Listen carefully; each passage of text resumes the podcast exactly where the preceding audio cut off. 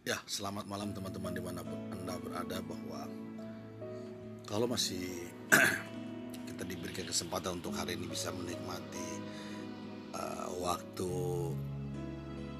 di dalam kegiatan kita setiap hari dan bahkan sampai malam hari ini kita masih bisa beraktivitas itu saya katakan bahwa itu semua karena kasih karunia Tuhan. Kita berkata bahwa diberkatilah orang yang mengadakan Tuhan dan menaruh harapannya kepadanya. Ingat, ada dua poin yang kita dapat menaruh harapannya pertama dan yang kedua menjadi taat. Karena kalau kita memiliki dua ini berarti ada dua poin yang harus kita lakukan bahwa berharap dan taat. Kalau kita berharap tetapi tidak taat, kita bakalan tidak mendapatkan apa-apa. Yakobus mengatakan bahwa orang yang bimbang dia seperti gelombang laut yang ditiup angin diombang-ambingkan kan begitu juga orang yang yang yang yang yang berharap tetapi tidak taat oke okay? nah yang saya ingin mak maksudkan pada malam hari ini biarlah hidup kita di setiap hari itu selalu penuh dengan ucapan syukur ucapan syukur itu bukan berarti uh, sesuatu yang salah. Banyak orang mengartikan bahwa kok kalau kita sakit kok mengucap syukur. No, maksudnya mengucap syukur di sini tidak seperti orang mengatakan syukur yang lu sakit tidak, tapi ketika kita bersyukur kita tahu bahwa ada satu kekuatan yang jauh lebih tinggi dari masalah kita yang kita imani yaitu Tuhan Yesus yang mampu melakukan segala sesuatu. Makanya Paulus berkata bahwa jika engkau melakukan segala sesuatu, lakukanlah itu Tuhan. Dan bersyukurlah dalam segala hal, dalam segala sesuatu. Di dalam apa? Nama Yesus. Nah itu sebabnya pada malam hari ini saya ingin Bapak Ibu di mana pun Anda berada Kalau kita masih diberikan kesempatan Tuhan untuk dapat melayani uh, Baik kita melayani sebagai uh, seorang pendoa Baik kita melayani sebagai seorang asyir Baik kita juga melayani mimbar Atau kita jadi uh, worship leader atau jadi uh, singers atau bagian-bagian apa pun yang namanya pelayanan itu di mata Tuhan tetap sama nilainya. Dan yang membedakanlah adalah hati kita. Apakah kita melakukan itu dengan baik dengan tulus atau karena terpaksa?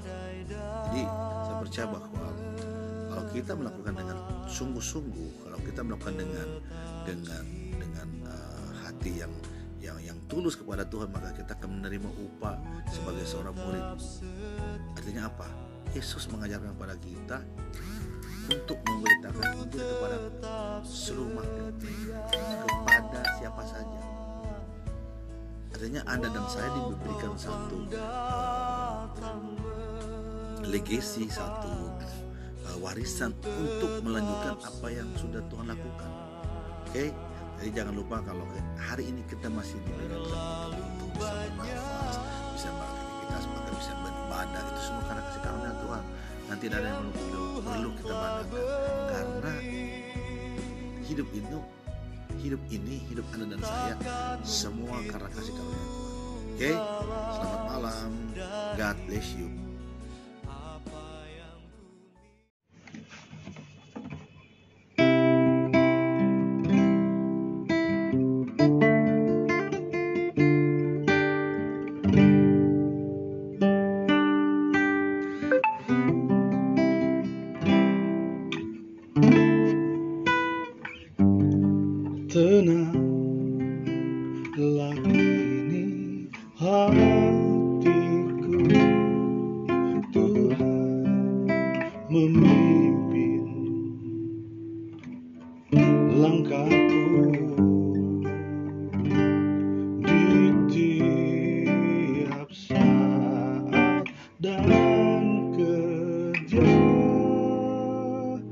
Tetap ku rasa tangannya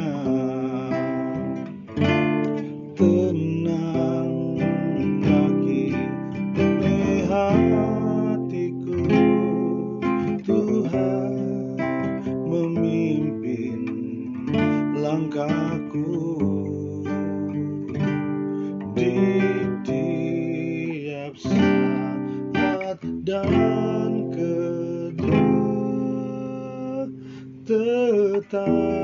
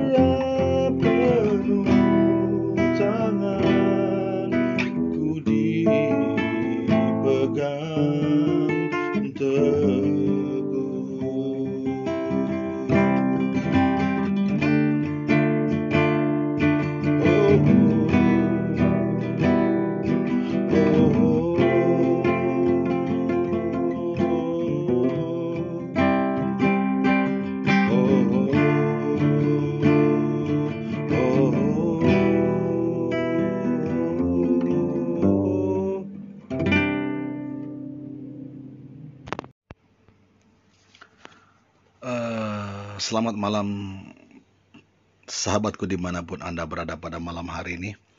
Uh, saya percaya bahwa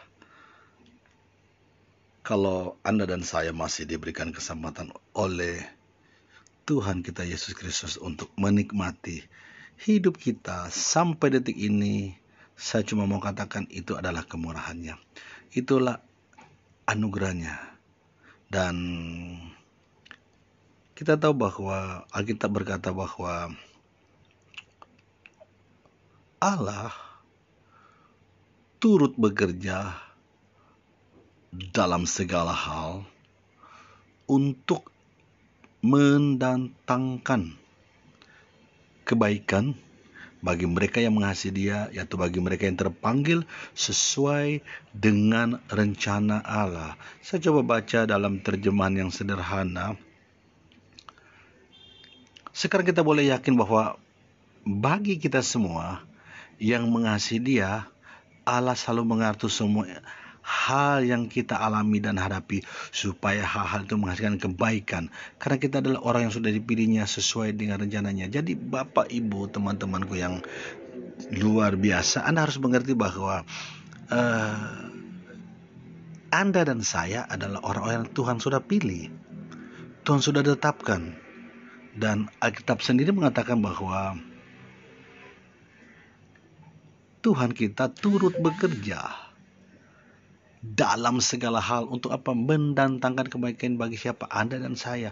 Tentu ketika kita mulai belajar untuk hidup dekat dengan Tuhan, kita akan mengalami namanya proses. Dan setiap orang uh, baik dia remaja, dewasa, tua, muda, bahkan mungkin juga anak-anak semuanya harus mengalami proses. Anda tidak serta-merta langsung menjadi remaja, langsung menjadi dewasa, langsung menjadi tua, atau sebaliknya. Tetapi maksudnya, hidup itu dimulai dari sebuah proses. Dari bayi, dia mulai uh, uh, berkembang, dia menjadi anak-anak di usia bawah lima tahun dan mulai berkembang dia menjadi uh, anak remaja sampai dia dewasa dan begitulah juga hidup anak dan saya. Kita semuanya diproses. Tentu ketika kita mau menyerahkan diri kepada Tuhan, ketika kita uh, percaya kepadanya, mau bertobat dan uh, ingin melakukan kehendaknya, kita juga melakukan mengalami hal yang sama. Semuanya mengalami proses. Nah, proses ini di mana Alkitab mengatakan Tuhan turut bekerja jika bukan karena roh Allah, jika karena bukan roh kudus, Anda dan saya tidak mungkin bisa mengalami namanya pemulihan. Tuhan bekerja kadang-kadang di luar pemikiran Anda dan saya. Nah, malam hari ini pesan saya, jangan pernah khawatir. Jangan pernah ragu bahwa di dalam situasi yang buruk sekalipun Tuhan masih tetap turut bekerja. Selalu saya katakan bahwa eh, kasih Tuhan itu tidak pernah berubah. Yang berubah adalah pemikiran kita tentang bagaimana caranya Tuhan melakukan kasih dan kuasanya dalam hidup kita. Ini saya bacakan satu firman Tuhan juga berkata begini.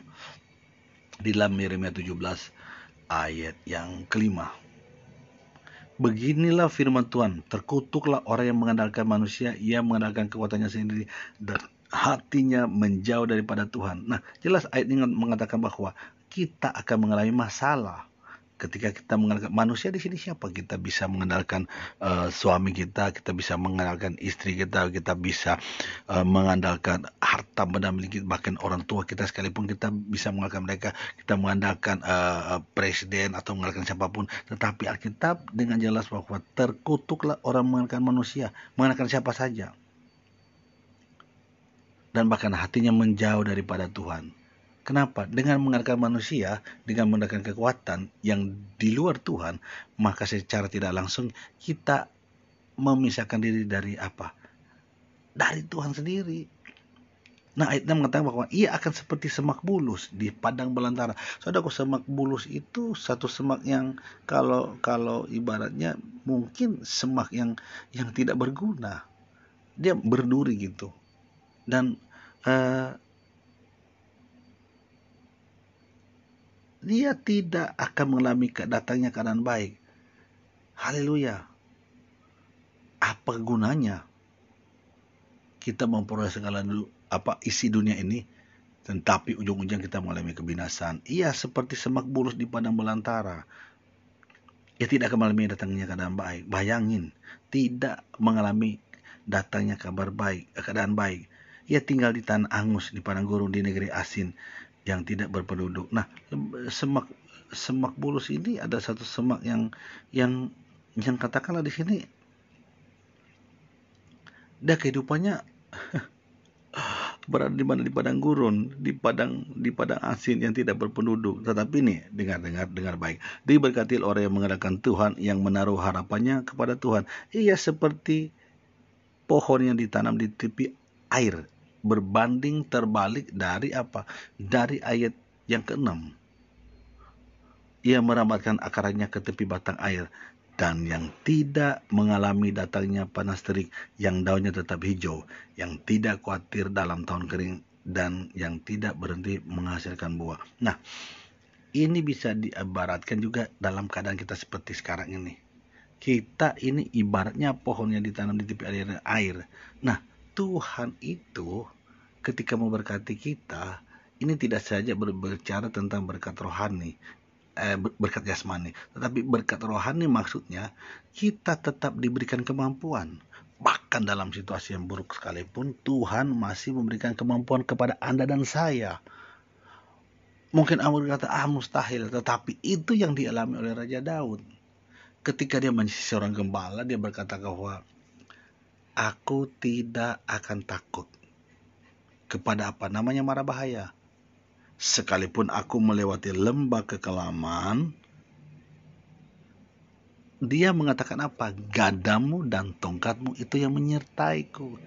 Karena Daud menempatkan Tuhan sebagai gembalanya dan dia sendiri adalah dombanya. Ingat bahwa gembala itu mempunyai tugas untuk menjaga dombanya dan kita memiliki gembala yang dahsyat gembala agung yang namanya Tuhan Yesus Kristus. Teman-temanku, saudara-saudaraku yang kasih malam hari jika Anda mendengar um, sedikit uh, khotbah pada malam hari ini, saya cuma mau mengingatkan saja bahwa andalkan Tuhan.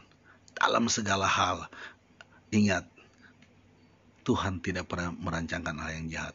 Kalau hari-hari ini Anda bingung mau divaksin atau tidak divaksin, Anda bingung mau uh, uh, mau dapat sembako tidak dapat sembako, Anda bingung, Anda tidak dapat BST atau apalah istilahnya. Saya cuma mengatakan andalkan Tuhan. Pasti hidup Anda akan berubah. Pasti hidup Anda akan diberkati. Ingat, semuanya itu Tuhan akan berikan kepada kita. Jika kita menaruh harapan iman kita kepada Tuhan Yesus sendiri. Oke? Okay? Jadi pesan saya pada malam hari ini kiranya lewat podcast ini, lewat voice record ini anda selalu diberkati. Jika pada malam hari ini Anda sakit, dalam nama Tuhan Yesus, Tuhan Yesus pasti sembuhkan. Jika malam hari ini Anda dalam keadaan lemah, saya percaya oleh bilur-bilurnya Tuhan menguatkan Anda, bahkan membebaskan, melepaskan semua sakit penyakit apa pun nama sakit penyakit, Tuhan Yesus sanggup melakukannya. Haleluya. Terima kasih sobat-sobatku yang kasih dalam Tuhan Yesus Kristus. Uh, sampai berjumpa di episode yang berikutnya. Oke, Tuhan Yesus memberkati. Shalom.